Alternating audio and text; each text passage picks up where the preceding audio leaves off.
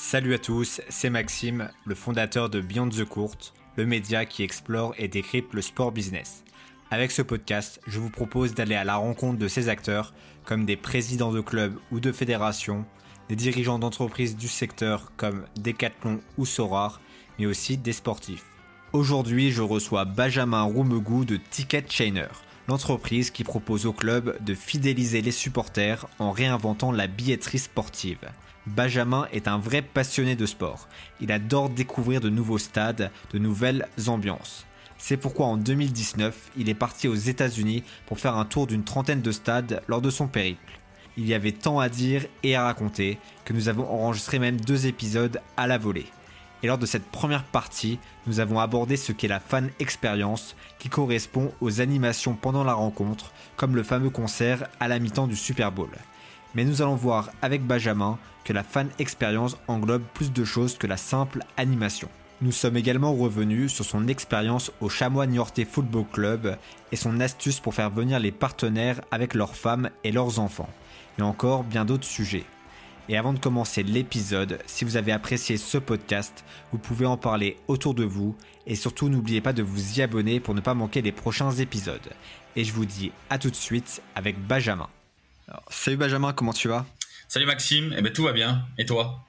Eh ben écoute, euh, je vais très bien et je te propose qu'on commence directement avec euh, une citation, une fois n'est pas coutume. Alors la voici, c'est le modèle américain est le meilleur au monde car il correspond aux Américains.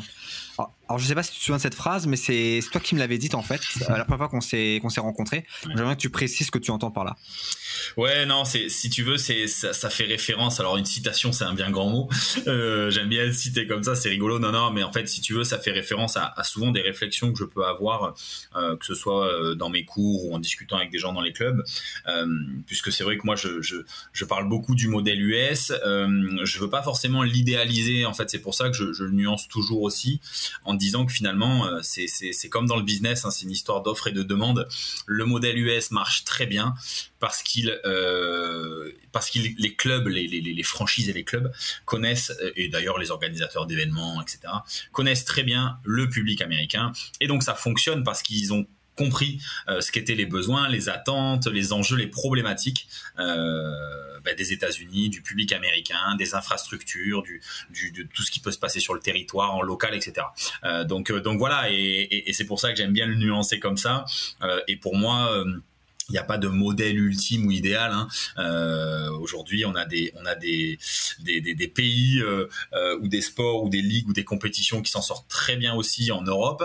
Mais en tout cas, l'idée c'est juste de se dire que les bonnes pratiques existent partout, euh, que ce soit d'ailleurs dans le sport ou en dehors du sport. Et en tout cas, le modèle américain fonctionne parce qu'il répond encore une fois aux besoins des Américains et il euh, il satisfait euh, les Américains. Donc c'est c'est top. Alors après voilà, ça inonde les réseaux avec notamment tout ce qui est activation et tout ce qu'on peut connaître, les mascottes, les fan cam, etc.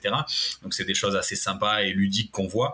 Mais le modèle américain, c'est c'est pas que ça encore une fois. C'est beaucoup beaucoup beaucoup de choses qu'on ne voit pas dans ce qu'on appelle un peu la la fan expérience. Mais en tout cas, voilà, pour moi le modèle américain il fonctionne parce que il, euh, parle aux Américains et euh, il marche très bien par rapport aux attentes des Américains. Voilà, c'est tout. Hein. C'est rien de plus compliqué que ça finalement euh, en soi.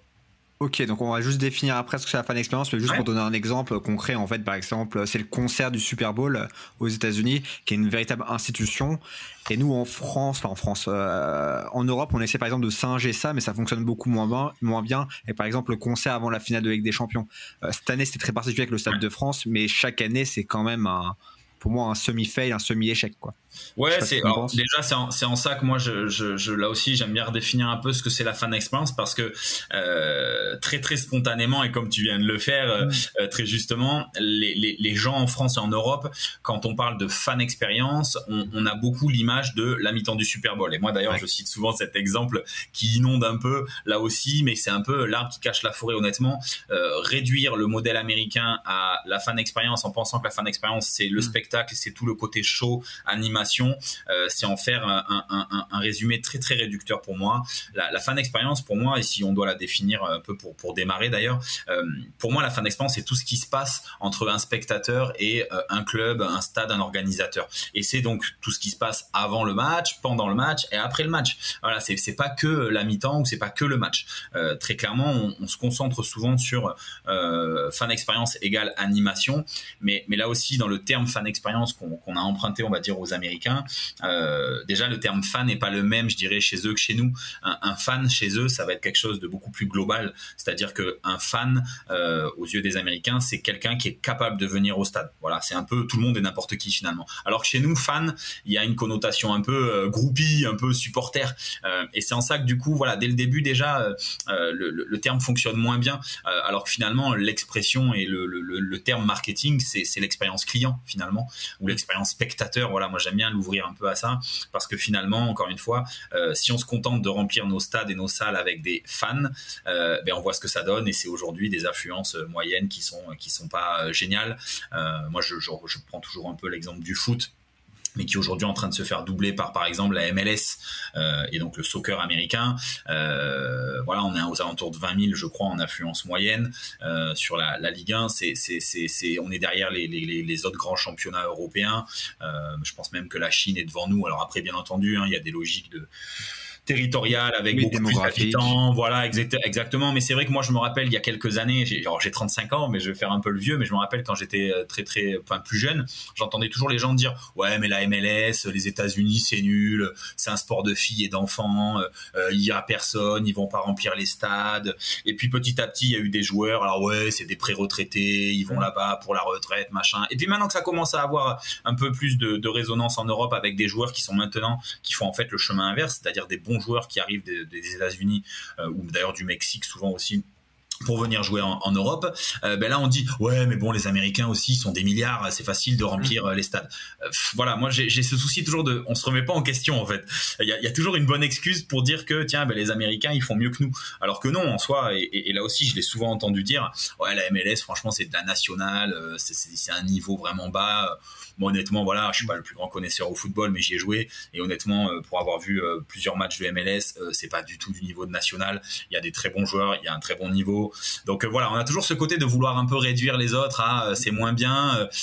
et donc nous, tout ce qu'on fait, c'est bien. Bah, je pense pas. Voilà. Donc l'idée de la remise en question, c'est aussi ça, c'est de se dire attention, les Américains, ce qu'ils font, c'est plutôt plutôt bien fait. leurs infrastructures, d'ailleurs, je, recommande les les, les, les, les gens qui nous écoutent de, de, de s'intéresser un petit peu au modèle d'infrastructure de MLS, mais les derniers stades qui ont été, qui ont été euh, fabriqués, puisque la MLS elle a 26, 27 ans, je sais plus exactement. Très jeune, quoi. Ouais, elle a fêté ses 25 ans il y a peu de temps. Et en fait, ils ont vraiment, ils se sont dit, OK, nous, on va créer un modèle à part entière avec une culture du supporterisme unique. C'est-à-dire qu'en fait, eux, leur modèle, ils l'ont repensé totalement parce que les sports américains, les autres sports américains majeurs, hein, baseball, euh, foot, euh, basket, hockey, euh, il n'y a pas de supporterisme. C'est-à-dire qu'il n'y a pas de COP, il n'y a pas de groupe de supporters dans un virage comme on peut voir en Europe. ça, c'est un modèle très européen ou très, voilà, très latino. Et du coup, ça a été repris un peu dans cet esprit-là et ils se sont dit, on doit pouvoir créer une ambiance à part entière qu'on ne retrouvera pas dans les autres sports et dans des infrastructures qui sont bah, de réels outils en fait de séduction. Voilà, la, MLS et le soccer aux États-Unis sont dans un vrai dans un vrai délire de d'opération séduction et de développement. Et, aujourd'hui, les stades qu'on a vu là fleurir, les derniers stades qui ont été faits que pour le soccer, c'est des stades de euh, alors ça va de 18 000 places à San José. Moi, j'ai eu la chance d'y aller. C'est un petit stade qui est magnifique. Il y a trois tribunes, il fonctionne super bien. Jusqu'à bon 73 000 places à Atlanta. Là, on est vraiment dans, dans quelque chose qui, autre, est, une autre dimension. Et qui est en plus un des stades euh, avec la meilleure au monde. Bon, Atlanta, c'est assez spécial. Mais si je le mets à part, mais, mais la capacité moyenne, je crois que c'est aux alentours de 30 000 places. Les stades mmh. américains. Et, euh, et, la plupart de leurs nouveaux stades d'ailleurs euh, sont pas sont pas énormes. Donc euh, voilà c'est en ça que, que, que, que, je trouve intéressant là le stade le fameux stade de, David Beckham le futur stade c'est 25 000 places. Portland c'est 25 000 Minnesota c'est 20 000 Austin c'est 20 000 euh, et puis je crois qu'après les deux les deux clubs de Los Angeles on est à 20 25 27 donc voilà c'est pas des énormes stades c'est des petits stades bien faits mmh. avec une des animations des façons de consommer différemment. Disons qu'on n'oblige pas les gens puisqu'à la base ils sont pas fans de soccer. Donc on n'oblige pas les gens à rester une heure et demie le, sur leur siège vissé euh, en tribune à regarder un match parce que c'est pas comme ça qu'ils aiment consommer le sport, les Américains. Et c'est en ça que les infrastructures américaines là aussi marchent très bien. Donc voilà, c'est toujours cette idée de. Ils se sont adaptés un peu au, marché de l'offre et la demande. Je dirais qu'en fait, ils ont pris, tu vois, ils ont pris le foot, euh, comme on l'appelle chez nous, le football. Euh, ils l'ont passé au shaker américain et ils en ont fait un sport qui correspond aux Américains. Tu vois, il y a plein de choses petites dérivées liées à notre soccer, à notre foot à nous, au soccer américain, qui fonctionnent très bien parce que les sports américains sont pas rythmés pareil. C'est des sports qui jouent beaucoup plus longtemps, mais avec des temps de jeu beaucoup plus courts, avec beaucoup d'arrêts de jeu. Là, le soccer, le foot US, par exemple. Le voilà, exactement. Le, foot US, c'est vraiment des petites actions de jeu qui vont durer entre 3 et 10 secondes, en gros. C'est ça. Et là, le, le, le foot aux États-Unis, donc le soccer, euh, ben, ça a été ça a été pensé là aussi différemment, avec une exploitation des écrans géants différentes, des animations différentes. Euh, encore une fois, voilà, euh, dès le début, l'infrastructure c'est la clé. Et en pensant des stades qui sont déjà euh, pas forcément immenses, parce qu'il ben, faut les remplir, ben, c'est des stades qu'on va dire beaucoup plus ouais efficients, avec des taux de remplissage qui sont euh, pas loin des 100% pour beaucoup de clubs. Euh, les clubs maîtrisent vraiment l'exploitation de leur stade, et donc ça leur permet vraiment de travailler en bonne intelligence. Euh, ça fait vraiment chaudron, j'imagine, les stades. Euh, ça fait donc une ambiance beaucoup plus, euh, comment dire, même je vais dire hostile peut-être pour les pour les gens, l'équipe à l'extérieur. Ouais. Et il y a aussi, bah, tu l'as dit au début, c'est que le sport, il n'est pas du tout pareil aux États-Unis, en Europe. aux États-Unis, c'est pour tout le monde et c'est le fameux sport entertainment. Ouais, ça. Et alors qu'en France, c'est beaucoup plus le supporter. Donc, il y a vraiment cette, euh, cette, dimension supporter qui, qui, est beaucoup moins importante. Bah, Ouais, non, non c'est vrai, c'est vrai. Et, en même temps, là aussi, ce serait réduire, euh, ce serait très mmh. réducteur, je pense, de dire que les Américains, ça aussi, on me l'a souvent dit. Ouais, mais les Américains, ils vont dans des stades ou dans des salles voir des matchs euh, pour voir la mascotte et voir les kiss cam et manger un hot dog. oui, mais non, parce que bon, ça coûte quand même un peu d'argent déjà d'aller d'aller dans un stade, dans une salle. donc les gens, ils viennent pour un peu plus que ça. Par contre, c'est vrai que la venue au stade euh, alors je dis stade, hein, mais c'est stade et salle, hein, bien entendu. Mais la venue au stade aux États-Unis, elle est très assimilée à, un loisir, voilà, pour certains publics qui deviennent. C'est une euh, sortie, quoi. Ouais, c'est ça. Ils viennent pas au stade en tant que supporters, mais plus en tant que spectateurs. Il euh, y, a, y, a, aucun problème entre les publics aux États-Unis. Ça aussi, c'est un des trucs que j'ai beaucoup aimé, c'est que en France, on a souvent ce truc de vouloir opposer les gens, ah, les footix qui viennent voir, le, qui viennent voir un match parce que c'est le PSG qui vient, mm. à les salauds de riches qui boivent du champagne en loge, à ah, regarde-moi les, les, supporters, regarde-moi ces bofs qui sont derrière les buts euh, torse nu. Euh, mm. Bon, c'est toujours cette opposition de style. Alors que finalement, on pourrait tout très bien se dire que chacun vient pour ce qu'il a envie dans un stade et euh, bon, on n'a pas besoin de entre guillemets calculer ce que fait l'autre à côté. Chacun vient pour ce qu'il a envie et point. Et je le compare souvent au, cinéma. moi, je me suis retrouvé dans des dans des salles pour aller voir des films qui sont assez engageants, euh, euh, les Star Wars, les Harry Potter, où donc on va avoir des gens qui sont très fans, qui sont même déguisés. Mais moi, je suis à côté, je suis pas un grand fan, je connais pas toutes les histoires, je connais pas tous les noms, je connais pas les livres, j'ai pas lu, etc. Et pour autant, personne va venir me, jeter des tomates euh, dessus parce que je, je suis pas un grand fan. Donc, il y a un moment où il faut qu'on arrive à tous cohabiter ensemble aussi. On le voit en France et en Europe, il y a quand même beaucoup de problèmes autour du, du supporterisme, etc. et ça, ça aide pas les, les, les, clubs à se développer comme un loisir parce que du coup, monsieur tout le monde avec ses, ses, enfants, euh, euh, femmes et enfants, amis, euh, les gens qui sont pas très très foot ou très sport, ça va être dur d'aller les séduire si en plus il y a une certaine insécurité et une ambiance un peu un peu nocive. Aux États-Unis, ils ont réussi à être très bon là-dessus, voilà, à créer un loisir à part entière. Et les gens, au lieu d'aller au bowling, au restaurant ou au cinéma, bah, ils vont voir un match et tout le monde est content, quoi. Ok, j'aimerais bien rebondir justement sur l'aspect sécurité parce que tout à l'heure tu as mentionné que le, la fan expérience était beaucoup plus que juste le spectacle à la mi-temps. Et justement, il faut bien comprendre, c'est que la fan expérience inclut euh, les transports pour aller au stade, euh, la sécurité et même d'autres éléments comme tout simplement, euh, peut-être tu peux en parler, mais la nourriture dans le stade. Ah oui, oui, oui. Bah, la boisson, etc. Ouais, bah, tout ce qui est avant, pour faire rapide, hein, pour c'est schématique, mm. mais pour faire tout ce qui est avant le match, bah, c'est assez simple. C'est la prise d'infos pour acheter un billet, c'est acheter un billet, c'est planifier sa venue au stade. Euh, bon, c'est euh, le trajet, les transports en commun, comment je me gare, etc. Alors ça, je dirais que c'est le avant-pendant, puisque bon, ben, le parking après ça se ça se prolonge sur le jour J et le pendant avant l'événement, vraiment juste avant. L'accès au stade, l'accès au stade, souvent c'est assez c'est assez compliqué. Euh, les embouteillages, les transports en commun qui sont un peu loin du stade, il faut marcher, mais bon, quand il pleut, quand il fait froid, bah c'est compliqué. l'accueil, l'accueil aussi, moi j'ai j'ai vu des accueils assez déplorables dans des stades français. c'est triste, quoi. Je veux dire, aux États-Unis, l'accueil il est, il est vraiment 5 étoiles. On a l'impression d'arriver euh, à Disneyland. Euh, le, client est roi, quoi. Voilà, c'est vraiment le tapis rouge euh, pour vous. bah, le confort, voilà. Est-ce qu'on est bien assis? Est-ce qu'on est au chaud, au sec? Bah, C'est pas toujours le cas là aussi dans des infrastructures françaises. On connaît hein, les fameux stades ou salles en béton où il fait froid l'hiver, où il fait très chaud l'été. Il n'y a pas de clim, il n'y a pas de chauffage. On prend l'eau s'il pleut. Ça, c'est des choses aujourd'hui. C'est très compliqué d'aller séduire des, des, publics parce que bah, maintenant il y a les matchs. Enfin, depuis, depuis quand même de nombreuses années, mais, mais tous les matchs, tous les matchs passent à la télé. Donc euh, si en plus le spectacle n'est pas d'une grande qualité sur le terrain, si tout ce qui est autour du, du stade c'est pas non plus d'une grande qualité, et notamment euh, l'offre, ce qu'on appelle food and beverage, mais ce qu'on mange, ce qu'on boit, moi, ça, c'est un des points pour moi les plus importants du modèle que devrait être le modèle français demain. Euh, on est dans le pays de la gastronomie, dans le pays du vin, du champagne, un des plus gros producteurs de bière au monde, je crois le deux ou le troisième. Et, et, nous, dans nos stades, bah, l'offre, elle est quand même variée, elle n'est pas très enrichie, elle n'est pas très très diversifiée, elle n'est pas de super qualité. Euh, les gens, et là-dessus, moi j'ai fait beaucoup de tours de, de stade et je sais qu'aujourd'hui, la majorité des gens, ils, ils, mangent avant le match, ils mangent après le match, tiens, on va manger au McDo, on va manger là, euh, parce que finalement, ils savent que dans le stade, ils vont payer plus cher pour une offre qui est pas toujours de très bonne qualité. Euh, le fameux sandwich merguez où la merguez, elle cuit depuis l'ouverture du stade et les frites, elles sont blanches parce qu'elles sont pas cuites. les buvettes sont pas toujours, parce qu'on appelle ça des buvettes, hein, déjà, ça aussi, ça fait pas très quali.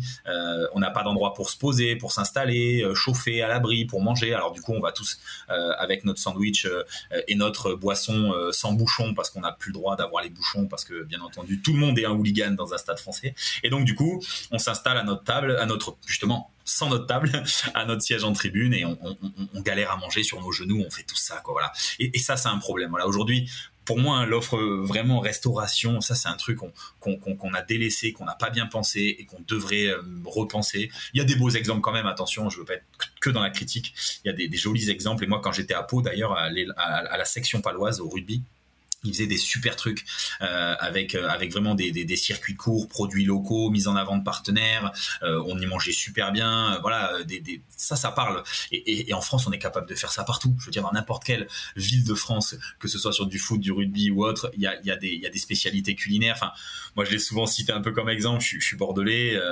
bah, au Girondin, j'aimerais pouvoir trouver des huîtres, des cannelés, bah, les spécialités locales, quoi. Et, et ça, ça n'existe pas. Donc, c'est des voilà, c'est des petites choses. Par contre, je l'ai vu à Aix-en-Provence. Euh, voilà, nous on a le club de, Provence Rugby sur la billetterie. Bah, Aix-en-Provence, je peux manger des huîtres. Donc voilà, alors que les huîtres, bon, bah, pourquoi pas à Bordeaux Au contraire, on est quand même plus proche. Donc voilà, c'est des, des petits détails, mais c'est vrai que ça, pour moi, c'est dommage. Euh, et je pense que c'est un des points, entre guillemets, euh, qui devrait être priorisé à, l'avenir par, par les clubs. bon, pour continuer, ce qui est pendant le match, bah, tout ce qui est animation, quand même pas le oublier, hein, parce que l'animation c'est important. Donc l'avant-match, la mi-temps, l'après-match, il y a quand même une majorité de, de clubs, euh, tous sports confondus, où à la mi-temps il se passe pas grand-chose, ou en tout cas rien de transcendant. Euh, voilà, des enfants qui vont jouer. Euh, c'est vrai que de mettre des jeux concours, moi j'avais mis un truc à Niort qui avait très bien fonctionné. On en parlera peut-être dans, dans un second temps. on va on va développer après sur ton expérience à Niort mais, justement. Mais, très rapide, j'avais mis un truc parce qu'on avait vu les idées ailleurs. Hein, on n'a rien inventé. Hein, des fois, il n'y a, pas besoin d'aller chercher bien loin. Mais voilà, un challenge où il fallait taper la barre. C'était en, en partenariat avec euh, une célèbre euh, pizzeria et euh, à la fin on gagnait son âge en pizza. Voilà, c'était des choses toutes simples, mm. mais sur la saison il y avait une qualification par match et à la fin il y a une personne qui a gagné 30 pizzas parce qu'il avait 30 ans. Voilà, donc c'était des trucs assez rigolos et ça les gens à la mi-temps, on n'a pas grand chose à faire, on a 15 minutes à, à tuer, je dirais. bon ben voilà, il se passait quelque chose d'assez sympa, les gens glissaient, le speaker des fois il tirait, la mascotte elle tirait, et il se passait un petit truc et au moins bon allez, ça remplissait un petit peu le, le, petit temps mort de la mi-temps.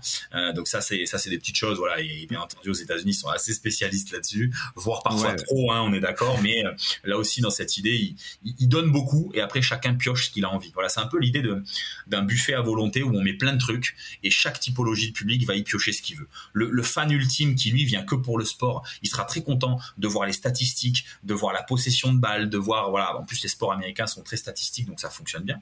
Et puis euh, les gens qui sont un peu moins euh, fans, eux, ils seront très contents de voir des animations, des vidéos, des, des, jeux concours, des trucs un peu sympas qui rythment le match différemment. Donc finalement, les écrans géants, euh, encore une fois, rythment le, le, le match aux États-Unis, alors qu'en France, les écrans géants sont souvent très limités. On peut pas faire de pub, euh, on peut pas mettre les replays, les ralentis, la VAR. Voilà, la VAR, ça c'est un des trucs qui est assez dommage. Voilà, tout ça c'est réglementaire, c'est voilà, pas forcément la volonté des clubs non plus. Voilà, c'est ça. Mais justement, euh, il y a un moment où ça devrait venir d'en haut. En fait, voilà, c'est un peu une pyramide. Et aux États-Unis, euh, le responsable de, tout. On va dire que c'est la ligue et donc la NBA, la NFL. c'est le commissionnaire. Exactement. Et privé aussi. sont très bons là-dessus. C'est-à-dire que c'est eux qui vont euh, être à l'impulsion de tout ça. C'est eux qui vont inciter les clubs à travailler euh, la fan expérience, à travailler des choses. Euh, et, et, parce qu'il faut toujours aller chercher le public, il faut toujours vendre un produit de bonne qualité pour la télé aussi. Donc voilà, qu'on soit dans un stade ou qu'on soit devant devant la télé dans notre canapé, il faut que le, le produit euh, vendu par la télé soit de bonne qualité parce que c'est quand même eux qui qui, qui, qui génèrent les plus de revenus dans nos clubs. Donc c'est hyper important. Et, et pour terminer, bon, pour vite, vite c'est terminé sur la partie fin d'expérience là aussi pour le après match euh, bah, c'est comment je rentre chez moi hein. donc là aussi c'est encore une histoire de, trajet. Euh, si je passe deux heures dans les embouteillages ça va peut-être un peu me, me, me, démotiver à revenir. Euh, puis après tout ce qui va être lié à la fidélisation à la considération à tout ce qui va être mailing SMS voilà comment je vais réussir à relancer et à considérer mes, mes fans. Aux États-Unis ils ont, ils ont des choses qui sont assez simples hein. c'est des, des, tendances très très intéressantes. Ils vont poser des questions aux, aux supporters aux gens qui sont venus. Bien entendu avec une petite carotte, voilà, répondez à ces questions pour tenter de gagner une place de match, un maillot, un truc. Euh, mais du coup, on va répondre à des questions sur euh, bah, ce qu'on a mangé ou ce qu'on a bu, euh, sur le match en lui-même, sur comment je suis venu. Récolter de la data tout simplement pour pouvoir améliorer l'expérience. On en parlait avec Olivier Spaes du, ah, bah de ça justement. Lui, il, avait fait ça où il travaillait et il mhm. s'était rendu compte grâce à ça, grâce à ces questionnaires, que la musique était trop forte dans le stade. Et ça, c'est un peu de chose. T'as la tête dans le guidon, tu le vois pas. Alors qu'en fait, c'est évident pour tous les mm. spectateurs qui, qui sont présents c'est souvent des détails. Hein. Moi, je, je l'ai, mm. l'ai fait, je l'ai eu fait à, à, Niort. On avait fait ce qu'on appelle des tables rondes, et là aussi, on en parlera peut-être plus tard. Mais euh, quand on donne la parole aux gens, forcément, qui vont nous dire des choses intéressantes. Euh, en plus de donner la parole aux gens, il y a quand même un côté, euh, bah, je vais dire, un, double intérêt, c'est qu'en plus, ça les valorise. Ça, ça, ça, leur montre que voilà, on, on, on, on, vraiment, on leur donne la parole. On, attend d'eux. oui, ils ont la sensation d'être écoutés, tout Exactement. Vous êtes une partie intégrante du club et de la vie du club au quotidien. Nous, on est la tête dans le guidon. Il y a plein de choses qu'on ne sait pas finalement. Et, moi, ça m'est arrivé hein, de, mettre des choses en place qui ont été des flops complets parce que finalement, la tête dans le guidon, on pense avoir les meilleures idées du monde, mais en fait, il y a des choses des fois un peu un peu simples que les supporters vont nous dire, les, spectateurs, les, enfants, les parents, les partenaires, enfin bref, toutes les, parties prenantes encore une fois d'un club. Donc voilà, les Américains sont très bons là-dessus. Là, je l'ai vu encore dernier dernier exemple en date euh, pour un projet de nouveau stade. Euh, je sais plus quel club j'ai perdu, Buffalo, ouais, les Buffalo Bills, euh, qui ont qui ont qui ont, qui ont fait un un sondage euh, géant, hein, vraiment, avec des tables rondes, avec des sondages sur Internet, avec des sondages dans la presse. Enfin, ils ont vraiment fait sur, voilà, on va dire un truc un peu multicanal euh, pour récolter un max d'infos sur le stade de demain des Buffalo Bills, quoi. Donc ça, c'est des choses euh, assez assez intéressantes. Voilà, on va on va casser le modèle qui existe aujourd'hui. On, veut le recréer demain. Ben, on vous emmène avec nous. Et voilà, pour pour les logos, pour les maillots, ben, les Américains sont très très dans la participation et dans l'échange. Et à chaque fois qu'un club le fait en France ou en Europe, on se dit toujours c'est super, c'est un succès voilà, donc je, je, je, je me dis qu'à force, peut-être que petit à petit, les gens vont, vont, prendre conscience de ça et qu'on va être de plus en plus dans l'échange avec nos, nos parties prenantes. Oui, parce que ça, pour le coup, on peut, euh, on peut le prendre aux Américains. On calque pas le modèle américain, justement, c'est pour adapter le, un modèle français aux Français, pour le coup. E, exactement. Et là, bon, j'étais il y a peu euh, à, à, à, Pampelune, donc là où il y a le club d'Osasuna en Espagne. Et par exemple, le, le, projet de stade qui a été validé, donc c'est un nouveau stade, ou en tout cas un projet de rénovation de stade mmh. qui a vu le jour en, en 2020, euh, ben, ils ont fait voter les supporters. Il y avait cinq projets qui ont été donc euh, sélectionnés par le club là, bien entendu, et ensuite euh, ouverts à vote quoi. Voilà, ouvert à vote des, supporters et de tout le monde hein, vraiment. Hein. Et il y a un projet qui a été plébiscité à plus de 45%. Bon ben c'est réglé. Voilà, 45%. On valide notre projet. On sait que les gens vont s'approprier le stade, ils vont se, sentir chez eux parce que c'est les gens qui l'ont choisi quoi. Euh, je veux dire, on est en démocratie entre guillemets, donc c'est intéressant de voir les choses comme ça et de pas braquer les gens en imposant des choses et en, en leur disant ben voilà c'est comme ça. Moi je trouve ça très intéressant. Puis en plus on est dans la co-construction et donc du coup quand on co-construit avec des gens autour d'ateliers, de tables rondes, de consultations, on appelle ça comme on veut. Euh, ben encore une fois c'est plus facile à faire accepter parce que si 45% des gens ont, ont, ont, plébiscité euh, ce fameux projet, bon les 50-50% ok ils existent, mais je veux dire quand il y a 45% en face ça fait un sacré mur. Euh, c'est sûr. c'est par exemple avec des 5%, 10% les autres. et là on, on revient, c'est marrant que tu parles de ça parce que j'ai enregistré un épisode avec Edouard Bouvet de High, euh, Collective, mhm. justement sur l'intelligence collective. Et justement, c'est les exemples qu'on donnait. C'était vraiment de, que le, créer de l'interaction avec les fans, de l'engagement, en, leur permettant d'être écoutés et justement de prendre des décisions comme les logos, euh, les sonder, même aussi ça va plus que ça. Donc, euh, l'épisode n'est pas sorti à un moment on enregistre, mais je t'inviterai à, l'écouter si ça t'intéresse. Mais, mais c'est, de toute façon, c'est cette vision encore une fois américaine du, du truc, c'est-à-dire que aux États-Unis, et j'avais, j'avais, j'avais vu, euh, j'avais vu ça. En fait, les, je crois que c'était en NBA, euh, qui disait qu'en fait chaque contact, chaque interaction qu'on va avoir avec un client, parce que bon, un spectateur, un supporter, ça reste quand même un client. Hein.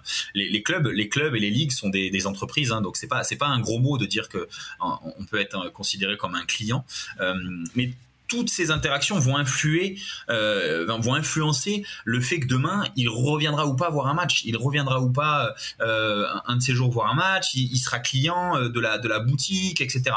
Et, c'est en ça que du coup les clubs font tout leur possible pour être vraiment exceptionnels, bah, voilà à chaque fois, à chaque instant. Et, et moi c'est en ça que j'aime beaucoup ce ce modèle américain parce que c'est vrai que pour eux la, relation client euh, l'accueil euh, la satisfaction c'est vraiment la priorité ultime du modèle. C'est-à-dire que euh, les, stades alors les, ligues et donc les clubs et les stades font tout pour délivrer aux spectateurs ben, un service et une expérience de divertissement de qualité, sans jamais prendre en compte le résultat, parce que on en revient toujours au même, le résultat on le maîtrise. Il y a la variance, il y a la variance, tu ne maîtrises pas, alors que la fin d'expérience tu la maîtrises.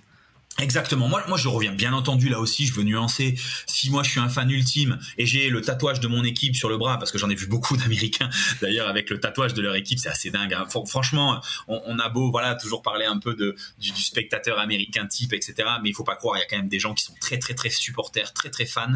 Euh, souvent, les, gens sont supporters d'un club parce qu'ils habitent là. Bon, forcément, comme nous en France, euh, comme, enfin, comme nous en Europe aussi, c'est les guerres de clocher, pas de problème parce que leurs parents ont été supporters, joueurs ou je ne sais quoi. Il y a, un gros sentiment d'appartenance vraiment au, club aux États-Unis, mais, pareil en Europe, dans d'autres endroits, avec beaucoup beaucoup de maillots, beaucoup de voilà sentiment vraiment d'appartenance. Et, bien entendu que si je suis un fan ultime des, des Knicks ou de je ne sais qui et que mon équipe elle fait que perdre, je vais être déçu à la fin du match, même si j'ai bien mangé, même si c'était facile de venir, même si j'étais au chaud, au sec, etc. Attention, hein, je, je dis pas que tiens, bah, j'ai perdu, je suis content. Moi j'ai vu des gens en larmes hein, euh, sur des matchs. Euh, donc il y a quand même des très très grands fans, hein, euh, voilà, faut, faut quand même là aussi le, nuancer.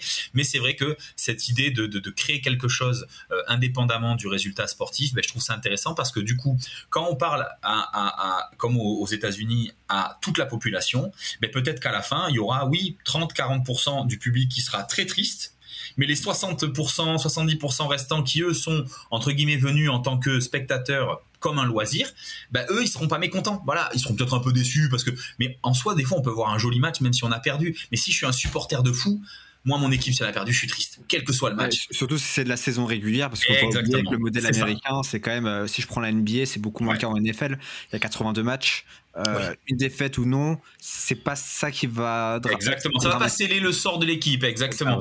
Euh, donc c'est en ça que voilà, moi je, trouve ça aussi intéressant parce que du coup le modèle européen et notamment français, vu qu'on vend du football ou en tout cas vu qu'on vend du sport et qu'on dit qu'on qu'on parle uniquement à une cible, quasiment, hein, je, je, je, fais, euh, je grossis le trait exprès, mais vu qu'on parle quasiment qu'à une seule cible qui est les fans, bah forcément le fan on va lui vendre du sport, on va lui vendre du résultat, on va lui vendre de la performance. Et donc si ça se passe pas bien sur le terrain, lui lui, c'est assez simple. Hein. C'est l'équipe elle a gagné, je suis content. L'équipe elle a perdu, je suis pas content. Alors après là aussi, je nuance pas parce qu'on peut avoir des victoires moches et des défaites jolies parfois avec les honneurs, mais mais c'est vrai que souvent voilà le, raccourci c'est celui-là et, c'est vrai que moi aux États-Unis j'ai trouvé ça intéressant parce que alors après là aussi on va pas refaire le modèle, mais le fait que la ligue soit fermée, il n'y a pas de descente. Donc si je finis dernier, bah, l'année prochaine j'aurai peut-être euh, le meilleur choix de draft euh, justement, et ainsi de suite. Voilà, donc le modèle est euh, totalement différent, mais mais on est d'accord qu'il y a quand même une certaine base et et, là aussi, quand j'étais aux États-Unis, il y avait des phrases hein, que j'ai pioché là pour le coup, c'est des citations de, gens comme comme Mark Cuban des Dallas Mavericks qui dit bah, que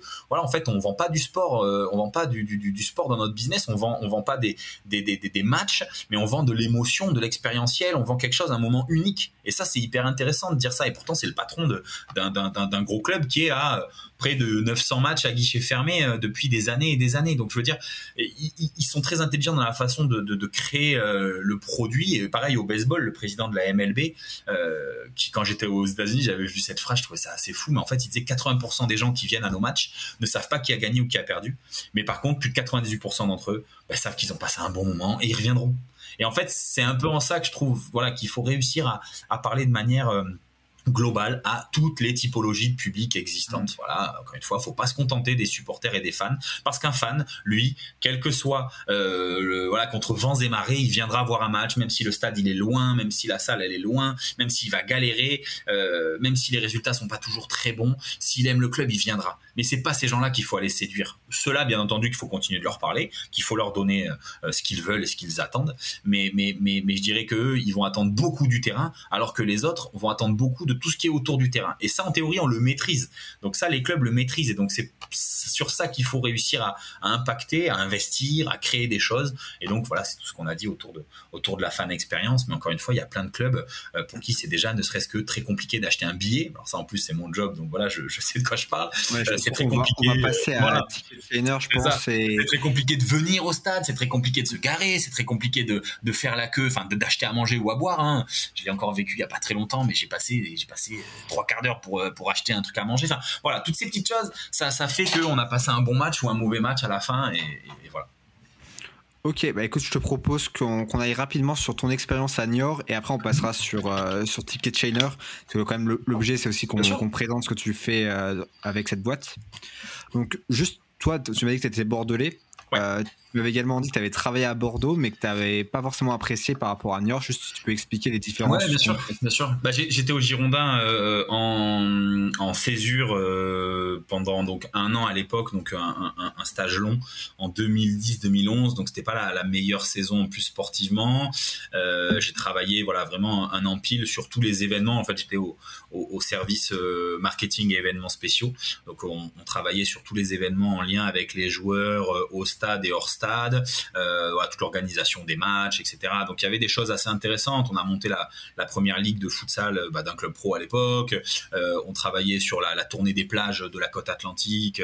Donc le, Girondin Tour Puma, c'était top. Euh, la Kia Cup, c'était un tournoi là aussi national et on accueillait les finales.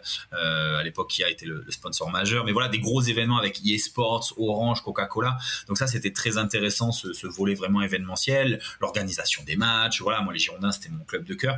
Mais j'ai très vite vu quand même que dans un club comme ça, c'était très compliqué de faire bouger les choses en théorie. Euh, voilà, quand on voulait, euh, je dirais, euh, faire faire bouger le moindre petit truc, fallait la validation de, plein de gens.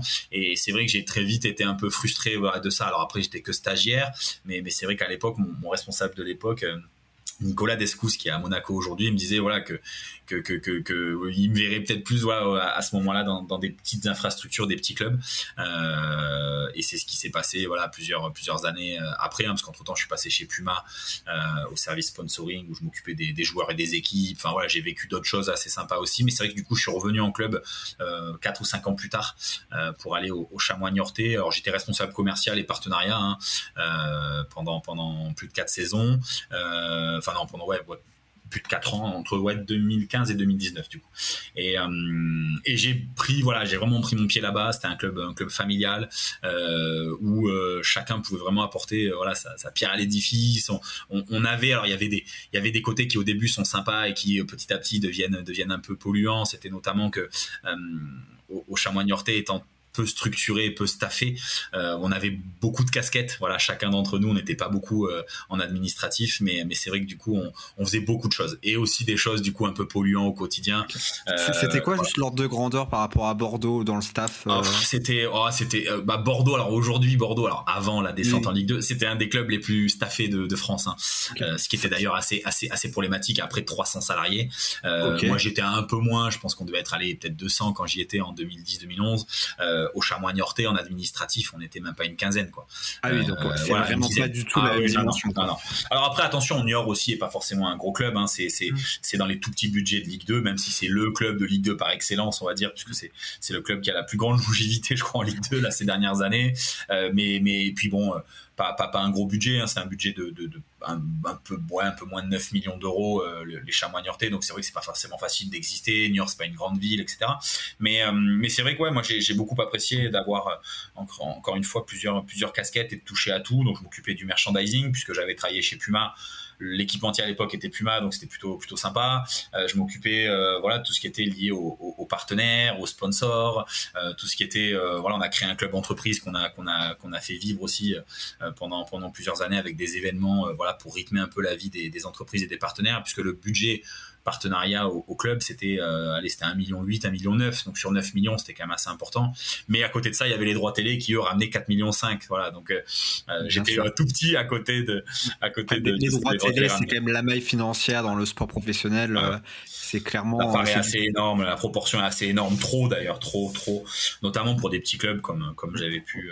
on en parlera la diversification justement dans, dans, le deuxième épisode, parce que justement on va on va enregistrer un deuxième épisode vu qu'il y a beaucoup beaucoup de choses à dire. Et juste tu m'avais parlé d'une belle réussite justement pour faire venir les partenaires au club avec leurs femmes et leurs enfants. Tu peux dire ce que tu avais mis en place à Niort Oui, bien sûr. Bah, justement, alors pour reparler de ce que je disais juste avant, du coup, c'est qu'en fait, on avait mis en place à un moment, on avait un projet de stade. Euh, on, alors malheureusement, le club a toujours un projet de stade. C'est un peu l'Arlésienne à Nyon. Hein. Ça fait des années et des années que le club a besoin d'un stade. Euh, le club aujourd'hui, c'est un des rares encore à avoir une piste d'athlétisme. Euh, le, le, club n'a quasiment rien à lui, ni le centre d'entraînement, ni les bureaux, euh, ni le stade. Donc c'est assez compliqué pour travailler, pour malgré tout, voilà, prospérer en, en, Ligue 2. Et je souhaite vraiment à ce club de réussir. Non, voilà, pas d'actifs, puis pas d'infrastructure de bonne qualité. Donc moi, je, pour en avoir parlé avec des joueurs, c'est vrai que quand vous avez deux, trois clubs sur, sur sur un peu le même niveau qui vont euh, qui vont euh, entre guillemets euh, essayer de draguer un joueur bah, il y a un moment où les joueurs ils sont tous pareils hein, ils regardent mais comme nous dans la vie de tous les jours on regarderait l'état des bureaux conditions de travail exactement voilà on a tous ces images des, des, bureaux de Facebook ou de Google qui font rêver bah, c'est un peu la même chose pour un, un, joueur de foot. Lui il veut des jolis vestiaires un joli stade un joli centre d'entraînement. Et ça on n'a pas forcément à Niort pour offrir aux, joueurs. Donc c'est vrai que c'est pas c'est pas simple et puis et puis moi je le vois pour les espaces euh, partenaires VIP, euh, etc. On était, on était très vite full euh, à l'année en fait. Donc c'est-à-dire qu'en fait, on générait bon quand même pas mal de revenus, c'était plutôt pas mal, mais on pouvait pas faire plus. Donc finalement, arrivé en septembre, je dirais que mon job vraiment de prospection là-dessus, bah, il était, il était fait. Ce qui est dommage parce que bah, il y a des clubs qui aujourd'hui peuvent vendre quasiment tous les jours des choses. Donc on avait quand même lancé des offres séminaires, etc. Mais bon, bref. Et donc pour compléter un peu ce que, ce que, ce que tu me demandais juste avant en fait, on a, dans le cadre de ce projet de stade, on a fait des tables rondes, donc les fameuses consultations, ateliers, tables rondes, on les appellera comme on veut, autour de petits déj ou autour de d'afterwork, euh, en petit comité. Et en fait, on réunissait euh, différentes parties prenantes de, de la ville ou du club. Hein. On a vraiment essayé de d'intégrer tout le monde au, projet euh, sur des 10-15 personnes. Euh, c'était des temps qui duraient une heure, une heure et demie, deux heures. Et on a fait venir bah, des, des, licenciés, des parents de licenciés, des partenaires, des élus, des parents, des supporters, des membres du, du groupe de supporters, etc., etc. Et de là, en fait, est ressorti plein de bonnes choses, puisqu'il y a des, trucs tout bêtes hein, qu'on a, dont on a pris conscience autour de ces tables rondes, puisqu'on en revient au même, quand on donne la parole aux gens, ben, des infos vont, en ressortir forcément, parce que nous, étant la tête dans le guidon, ben, on voit pas tout, notamment dans le cadre d'un match, puisque finalement, on arrive quelques heures avant le match, on travaille, on se rend pas compte de tout ça, et plusieurs bonnes choses en sont ressorties.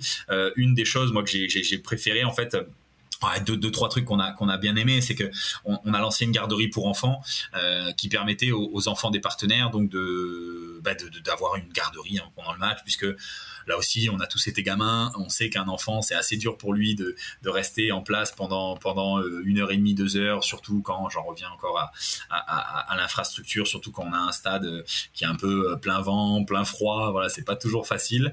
Donc, on a émis cette garderie en place qui, a, qui, a, plutôt bien fonctionné pendant, pendant quelques saisons. Là, maintenant, je crois qu'ils l'ont plus. il y a eu un changement de direction, etc. au club et, et je crois que maintenant, elle n'existe plus, cette prestation. Mais ça, c'était un truc qui fonctionnait très bien puisque du coup, les partenaires qui sont en majorité des hommes euh, avaient la possibilité de ramener leurs enfants. Ça, c'était le premier truc sympa. Et puis, un des compléments aussi qu'il fallait, euh, il fallait entre guillemets corriger, c'est que là aussi, ils avaient envie certains de venir avec leurs femmes. Ils venaient sur les événements euh, partenaires euh, avec leurs femmes, sur les événements en semaine qu'on organisait, les after-work, les moments un peu ludiques et sympas, qui fonctionnaient très bien, hein, golf, mm. pétanque, bowling, etc.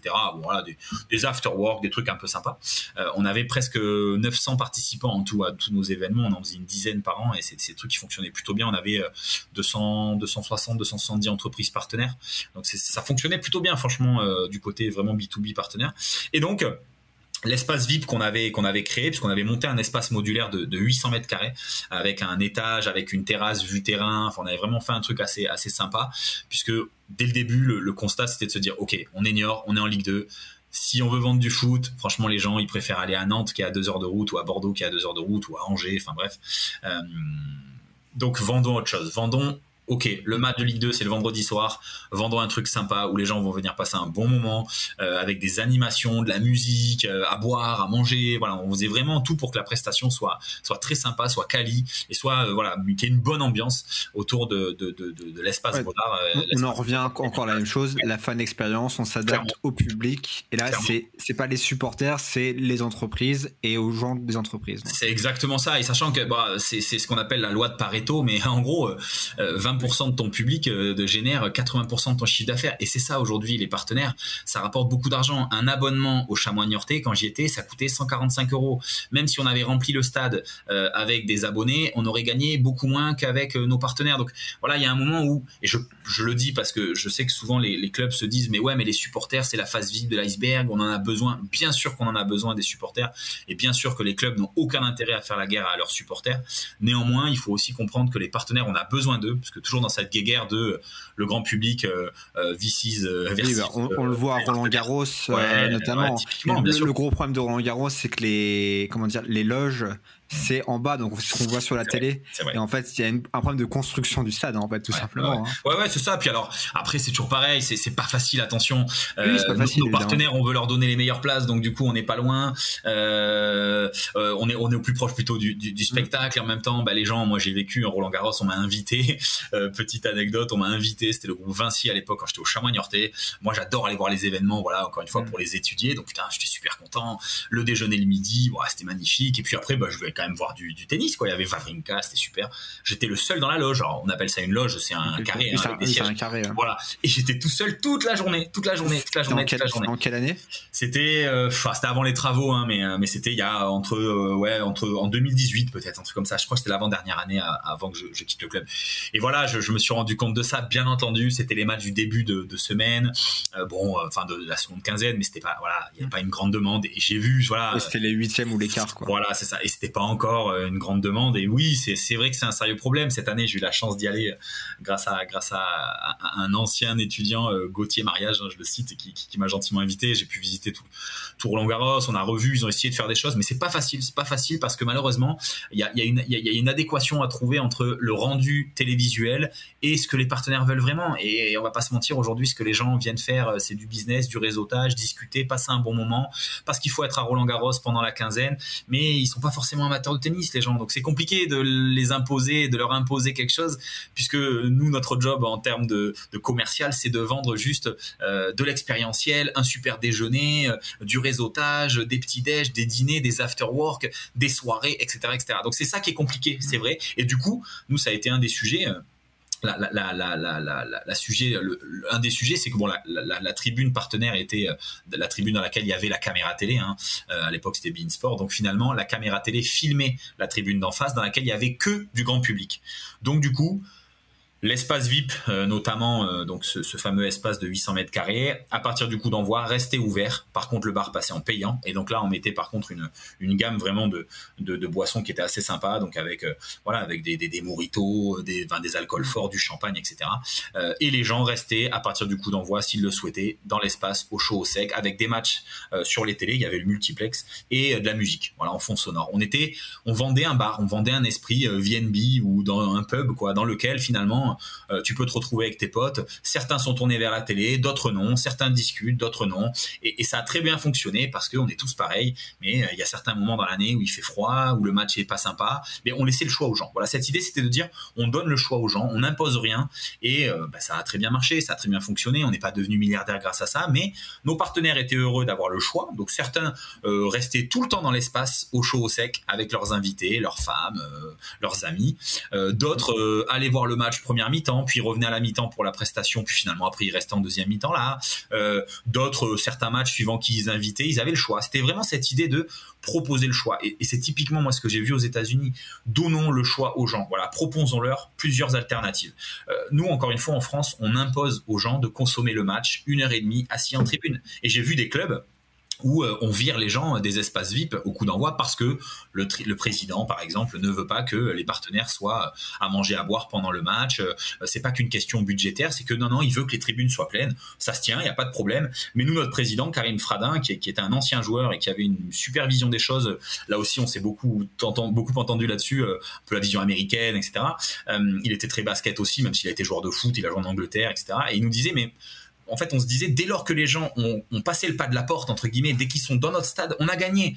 Qu'ils soient en tribune ou qu'ils soient en train de manger ou de boire un verre. En fait, ce qu'on veut, c'est qu'en rentrant chez eux, les gens soient satisfaits et se disent, bah, franchement, j'ai passé une bonne soirée au chamois Niortais, je reviendrai. Voilà, je reviendrai. Ou alors que les invités se disent, putain, c'était pas mal, peut-être que l'année prochaine, moi aussi, je serai partenaire. Enfin voilà, on essayait vraiment de créer quelque chose. C'est pas les 900 partenaires qui vont faire le plus de bruit dans un stade de 20 000 personnes. Non, non, non, non, clairement, clairement pas. Euh, tu vois, c'était, euh, c'était, alors c'était 700 euh, business seats répartis sur trois espaces VIP, puisqu'on avait des loges, on avait un mm. espace ouvert avant match, après match, et ce fameux espace ouvert tout le match. mais 700 personnes en tribune dans laquelle il y avait la télé, donc du coup, on voyait rien.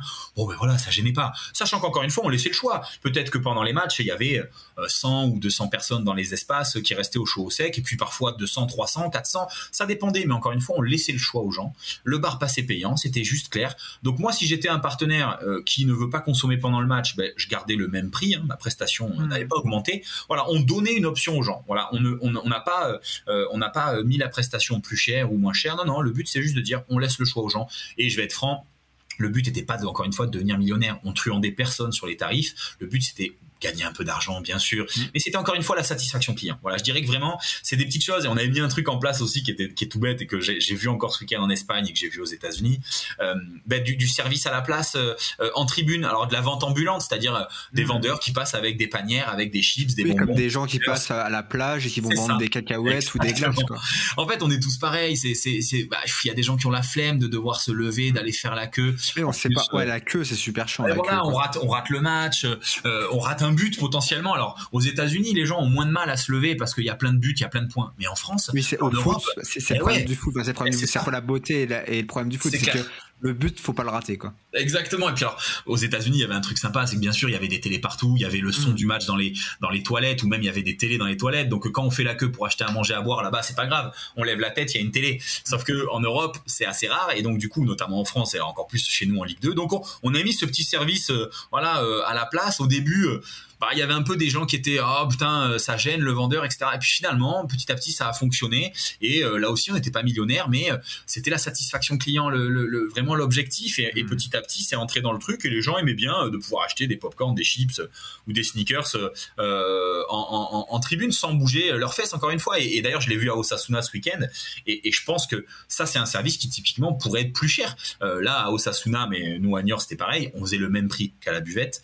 Ça permettait d'utiliser les qui travaillaient à la buvette pendant le match, puisqu'en général les buvettes pendant le match sont euh, euh, peu euh, peu exploitées, on va dire. Les gens restent en tribune, hein, ce qui paraît logique. et du coup, on se disait, bah, tiens, au lieu qu'ils attendent à rien faire, bah, ils vont aller en tribune vendre. Et là, je l'ai vu, donc je disais à Osasuna ce week-end, sans toujours parler des États-Unis, et, c'était le même prix. Et je me suis fait la réflexion, je me suis dit, moi, ça m'aurait pas choqué que le oui, Coca. Un petit service supplémentaire, voilà, parce voilà. exactement. Voilà, un petit 50 centimes ou un euro de plus. Aux États-Unis, c'était le cas, hein, clairement. C'était un peu plus cher, c'était un euro, un dollar en général de, de plus. Et, c'est des choses qui aux États-Unis, ils ont vraiment la notion du service qu'on a beaucoup moins en France. Euh, en France, on veut que ce soit gratuit. Eux, ils comprennent que c'est payant. C'est ça, c'est ça. Mais au-delà, encore une fois, au-delà de gagner de l'argent, voilà, moi, je pense que c'est le service. Voilà, vraiment se dire la mm. satisfaction client, ça devrait être la clé. Euh, et donc, c'est des choses qui, qui, qui, fonctionnent plutôt bien. Donc voilà, au final, euh, les fameux partenaires masculins, on va dire la majorité, ben, pouvaient venir avec leurs femmes qui allaient pouvoir encore une fois, je fais très schématique, mais c'était souvent le cas, hein, euh, qui, qui pouvaient rester au chaud, au sec pendant le match, parce qu'après l'après-match était souvent assez animé chez nous. On faisait venir des DJ, des groupes de musique, on faisait des animations euh, euh, avec des bars de la ville. On faisait vraiment des choses très très sympas pour que à chaque match les gens arrivent et se disent tiens ce soir qu'est-ce que ça va être? Et, ça fonctionnait super bien. Et, et, les enfants pouvaient aussi venir. bien entendu, la place pour les enfants était payante. Hein, donc voilà, on a on avait créé un petit truc. Voilà, on bouclait la boucle et, du coup on s'est rendu compte qu'un partenaire qui est satisfait tout au long de la saison, madame qui est satisfaite, là aussi ça fait très schématique, je suis désolé, mais euh, ça fait que le partenaire l'année prochaine il va peut-être Bien sûr, c'est global. Si, sa femme elle s'est ennuyée pendant tout, pendant tout l'événement, Elle veut pas revenir, donc lui, il revient pas non plus. Quoi. Ou si euh, monsieur, et j'en ai eu, hein, euh, monsieur se plaint parce que, putain, moi, madame, elle en a marre que je vienne aux événements la semaine, au match le vendredi, et puis le samedi, je suis aussi sponsor au rugby, puis je suis aussi sponsor au machin. Et donc ça, je l'ai eu, hein, ces réflexions-là. Et nous, on avait réussi à créer ce truc, ok, on a un club familial, mais il faut que ça se voit. Et donc, bah, qui dit famille, dit famille des partenaires aussi, et leurs enfants. Et ça fonctionnait super bien. Moi, je connaissais tous les partenaires, leurs enfants, leurs femmes, on passait une heure à, à faire des bises et à serrer les mains de tout le monde, mais clairement, on avait créé un truc qui fonctionnait, euh, familial, euh, très proximité, local, et ça fonctionnait super bien parce qu'encore une fois, on répondait à l'attente des Niortais. Voilà, on n'avait rien inventé hein, en soi, euh, ça marchait très bien parce que c'était cohérent. Satisfaire le client et répondre à, ses besoins, quoi. Exactement, on faisait venir les joueurs à l'après-match, l'entraîneur. moi, je prenais souvent les joueurs par la main et on allait faire tout le tour pour serrer les mains à tout le monde. encore plus après une défaite, parce que on se disait oui, les gens on leur vend pas du foot, mais néanmoins, bah, ils sont tous pareils. Les partenaires, ils aiment bien s'associer à quelque chose qui réussit. Hein. On est tous pareils, mais les gens sont ambitieux, euh, notamment les, entreprises, les chefs d'entreprise. Donc du coup, euh, bah, quand ça perdait, c'était encore plus important de venir désamorcer, que les joueurs viennent. Et puis finalement, on se rendait compte qu'un partenaire, un chef d'entreprise, quand il avait un joueur en face de lui, euh, même si on avait perdu, bah, il allait pas lui dire t'es nul. Il allait plutôt mm. lui dire putain mince, ça dommage, machin, truc. Et puis ils allaient finalement, ça allait être constructif et ça allait être super quali. Quand quelqu'un venait avec un enfant, un invité me disait bah tiens j'ai invité un tel aujourd'hui, il vient avec son gamin qui, est gardien de but, bah, j'allais essayer de venir avec le gardien de but à la fin du match pour euh, lui faire une photo, lui serrer la main. Ah, encore une fois, c'est des choses qui sont faisables dans un petit club et en Ligue 2 j'en suis tout à fait conscient là aussi. Très dur à faire dans des, dans des gros clubs, euh, mais euh, les joueurs sont des assets, vraiment des ambassadeurs du club. C'est une vitrine du club, et si on n'est pas capable de les mettre en, en, situation, de les mettre au plus proche des gens, parfois ça peut être un peu un peu bloquant. Et, c'est ce qui se fait bien d'ailleurs dans tous les autres sports hors foot. Hein. Foot, je sais que souvent c'est un peu compliqué parce que les entraîneurs, le directeur sportif, le président vont être un peu des. les enjeux sont pas les mêmes aussi, donc c'est aussi pour ça. C'est c'est beaucoup plus compliqué. Euh, je te propose qu'on clôture ce premier épisode. Euh, on n'a pas abordé euh, Ticket Chainer du tout, mais on va le faire dans le deuxième. Pas. Oui, t'inquiète pas. On va le faire dans le deuxième épisode. Et bah, pour ceux qui nous écoutent, donc là, il y a le premier qui, que vous venez d'écouter. Et le deuxième, donc, sera sur Ticket Chainer et le tour de Benjamin aux États-Unis où tu as fait un nombre incalculable de stats. Je sais plus c'est combien exactement. Ouais, un peu plus de 30, un peu plus de 30 infrastructures. Voilà, en très peu de temps. Oh ouais, un peu plus, pareil, trois mois, un truc comme ça. Donc voilà. Donc euh, bah écoutez, à très vite et puis bah je te, je te dis à bientôt. Euh, à très bientôt. Au revoir, merci à tous. Si vous entendez ces paroles, c'est que normalement l'épisode vous a plu. Je vous invite donc à le partager avec deux de vos amis fans de sport. Qui sait, ils pourraient apprécier aller au-delà du terrain, aller beyond the court. Et pour m'aider à gagner en visibilité, vous pouvez également noter ce podcast 5 étoiles de préférence et avec un commentaire où vous précisez pourquoi vous l'appréciez. Si vous m'envoyez votre mail, alors je vous enverrai tous les lundis l'épisode de la semaine ainsi qu'une analyse d'un sujet sur le sport business comme comprendre l'inflation du montant des transferts au football, quels sont les facteurs, l'impact des réseaux sociaux et du Web3 sur le sport, comment améliorer la fan expérience des supporters et bien d'autres sujets. Pour finir, si vous souhaitez bâtir une audience pour faire décoller votre carrière, alors vous pouvez me contacter à l'adresse suivante kurdali.maxime.gmail.com Et je vous dis à très vite pour un prochain épisode.